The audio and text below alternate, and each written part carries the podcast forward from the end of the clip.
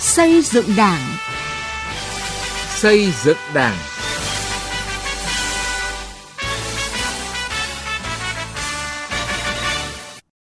Thưa quý vị và các bạn, chương trình xây dựng Đảng hôm nay xin chuyển đến quý vị và các bạn những nội dung sau. Thủ tướng Võ Văn Kiệt, người lãnh đạo dẫn thân gần dân sát thực tiễn. Nhân cách của đồng chí Võ Văn Kiệt là tấm gương sáng để cán bộ, đảng viên và nhân dân học tập. Nghị quyết 23 của Bộ Chính trị, thời cơ và động lực để đưa Đắk Lắk phát triển.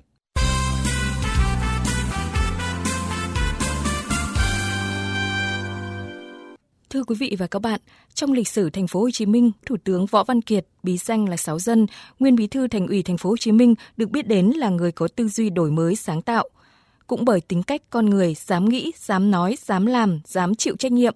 ông đã cùng chính quyền thành phố Hồ Chí Minh đưa người dân vượt qua khó khăn, vực dậy và phát triển nền kinh tế bị kìm hãm bởi cơ chế quan liêu bao cấp thực tiễn sinh động của thành phố Hồ Chí Minh đã góp phần cùng cả nước mở đầu công cuộc đổi mới từ năm 1986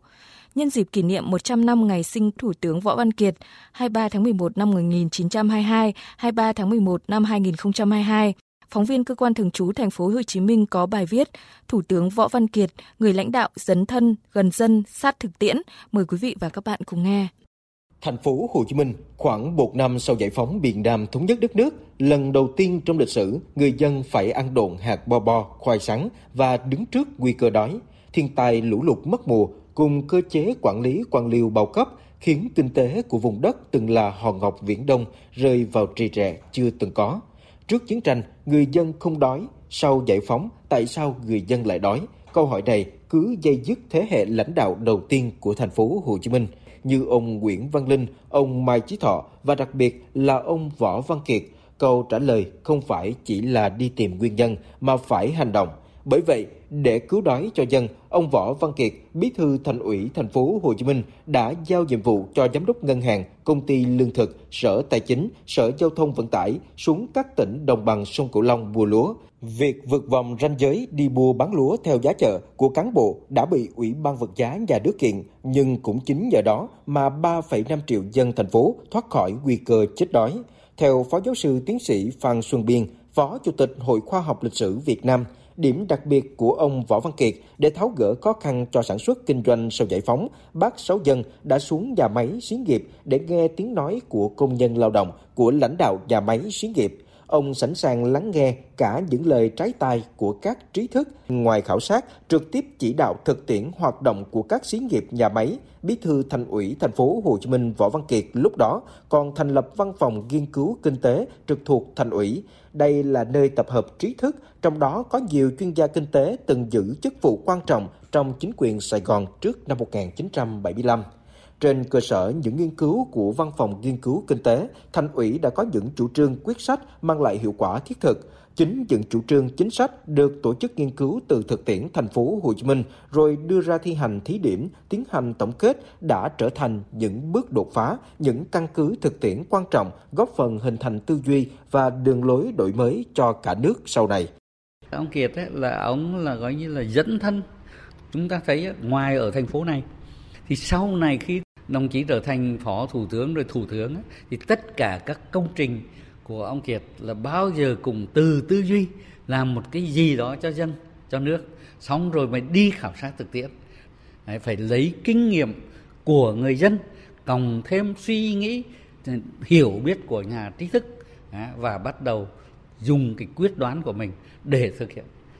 Với tinh thần dám nghĩ, dám nói, dám làm, dám chịu trách nhiệm, ông đã truyền quyết tâm, nhiệt huyết cho cả hệ thống chính trị của thành phố Hồ Chí Minh để tập trung cứu đói cho người dân, tập trung thay đổi tư duy để thúc đẩy sản xuất, kinh doanh. Theo Phó Giáo sư Tiến sĩ Hà Minh Hồng, nguyên trưởng khoa lịch sử, Đại học Khoa học Xã hội và Nhân văn thành phố Hồ Chí Minh, những đổi mới của thành phố trước năm 1986 có thời điểm được gọi là xé rào, vượt rào, nhưng đấy là những hành động trong bối cảnh Trung ương chưa có giải pháp thích hợp và những người như bác Sáu Chân đã mang lại những giải pháp phù hợp. Những giải pháp đó không nằm ngoài mục tiêu chủ trương xuyên suốt của đảng là giữ dân, giữ đất, không được để dân đói. Dám làm những việc thực tiễn chưa có, dám làm những việc có tính chất mở đường, không chỉ xuất phát từ trách nhiệm của lãnh đạo thành phố mà còn xuất phát từ cái tâm, từ sự trăn trở vì dân của bác Sáu Dân trách nhiệm nhiệt huyết của ông đã tạo nên phong trào đổi mới ở thành phố trước năm 1986.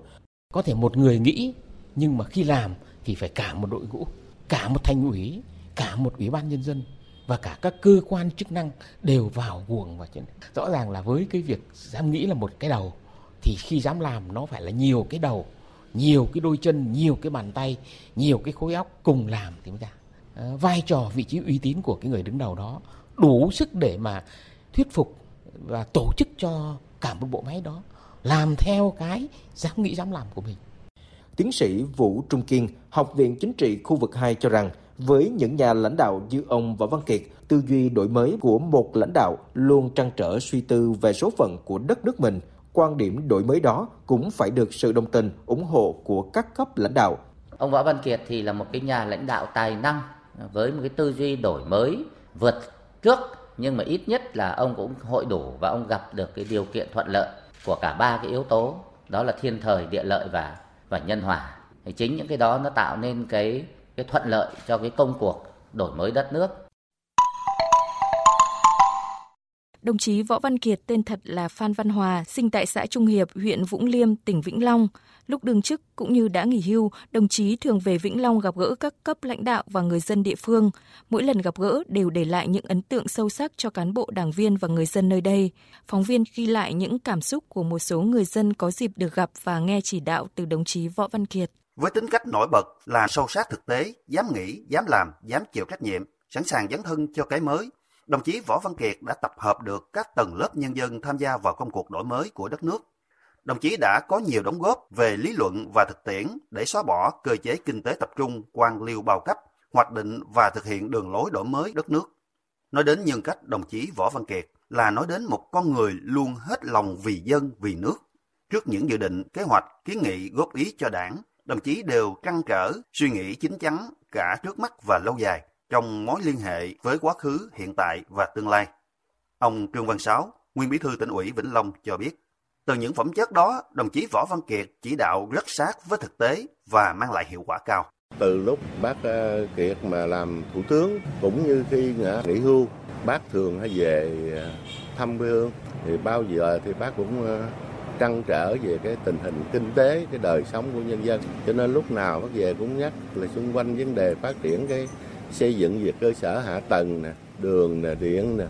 trường học, ờ, cố gắng phát triển các cái mô hình kinh tế hay ở trong nông nghiệp cũng ở như ở trong cái ờ, công thương nghiệp ờ, kể cả lĩnh vực về văn hóa xã hội một cái tâm tư nguyện vọng rất lớn của gọi là bác võ văn kiệt ông nguyễn chiến thắng nguyên trưởng ban tuyên giáo tỉnh ủy vĩnh long cho biết Trước khi làm ban tuyên giáo tỉnh ủy, ông làm báo và viết rất nhiều bài viết về đồng chí Võ Văn Kiệt. Sau khi về làm ban tuyên giáo, ông chuyển sang viết sách về đồng chí. Gần đây nhất, ông vừa viết xong sách có tựa đề Chất Ngọc Võ Văn Kiệt. Ông Chiến Thắng cho biết, sách Chất Ngọc Võ Văn Kiệt ra mắt bạn đọc trong dịp này sẽ phản ánh chi tiết hơn cuộc đời và sự nghiệp cũng như phẩm chất đạo đức của đồng chí, một người con Nam Bộ gần gũi với dân cái mà chúng tôi tâm đắc nhất là mỗi lần gặp ông thì thấy có cái gì mới thấy có cái gì lạ thấy cái gì hấp dẫn và thấy có cái gì đó mình rút ra học tập được đó là đặc điểm đối với ông Kiệt. Theo nhiều đồng chí nguyên là lãnh đạo tỉnh Vĩnh Long, đồng chí Võ Văn Kiệt đi nhiều, đọc nhiều, suy nghĩ nhiều, luôn đặt câu hỏi tại sao và tìm cách lý giải nó.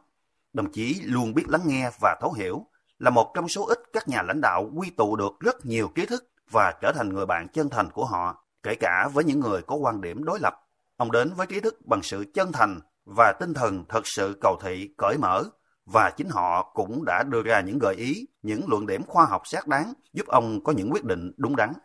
Ông Nguyễn Văn Duyên, nông dân ở xã Trung Hiệp, huyện Vũng Liêm, nhiều lần được gặp đồng chí Võ Văn Kiệt cho biết. Bác nói ờ, à, bác á, thì à, lớn tuổi rồi, bác đã đi đấu tranh và độc lập thì à, các cháu à,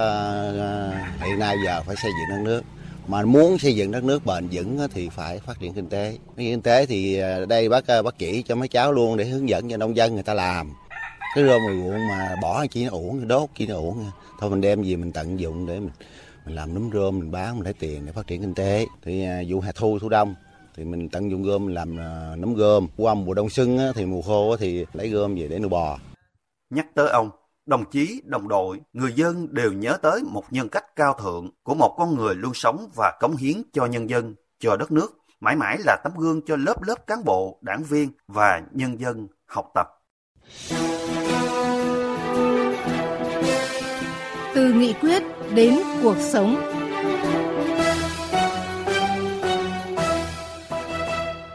Thưa quý vị và các bạn, nghị quyết số 23 ngày 6 tháng 10 năm 2022 của Bộ Chính trị về phát triển kinh tế xã hội và đảm bảo quốc phòng an ninh vùng Tây Nguyên đến năm 2030, tầm nhìn đến năm 2045 đang được phổ biến rộng rãi trong cán bộ, đảng viên và nhân dân các dân tộc ở khu vực. Với tỉnh Đắk Lắk, tỉnh ở trung tâm vùng Tây Nguyên, nghị quyết được nhận định sẽ càng tạo cơ hội phát triển lớn, đồng thời cũng đặt ra không ít thách thức đòi hỏi sự cố gắng cao độ của cả hệ thống chính trị. Hương Lý, phóng viên Đài Tiếng nói Việt Nam, thường trú tại khu vực Tây Nguyên, có cuộc phỏng vấn ông Nguyễn Đình Trung, Ủy viên Trung Đảng, Bí thư tỉnh ủy Đắk Lắk về những cơ hội thách thức ấy cùng định hướng của tỉnh nhằm thực hiện thắng lợi nghị quyết quan trọng này. Sau đây mời quý vị và các bạn cùng nghe. Thưa ông, nghị quyết 23 của Bộ Chính trị đang mở ra cơ hội phát triển cho khu vực Tây Nguyên. Với đặc điểm riêng của Đắk Lắk thì nghị quyết này sẽ đưa tới triển vọng như thế nào ạ? Có thể nói nghị quyết 23 của Bộ Chính trị được ban hành là một bước đột phá quan trọng trong phát triển kinh tế xã hội đảm bảo quốc phòng an ninh ở Tây Nguyên nói chung và tỉnh Đắk Lắk nói riêng mở ra nhiều cơ hội mới cho tỉnh Đắk Lắk có thể phát huy, khai thác có hiệu quả hơn nữa các tiềm năng, thế mạnh, vượt qua khó khăn thách thức, tạo bước chuyển biến mới, mạnh mẽ trong phát triển kinh tế xã hội và đảm bảo quốc phòng an ninh.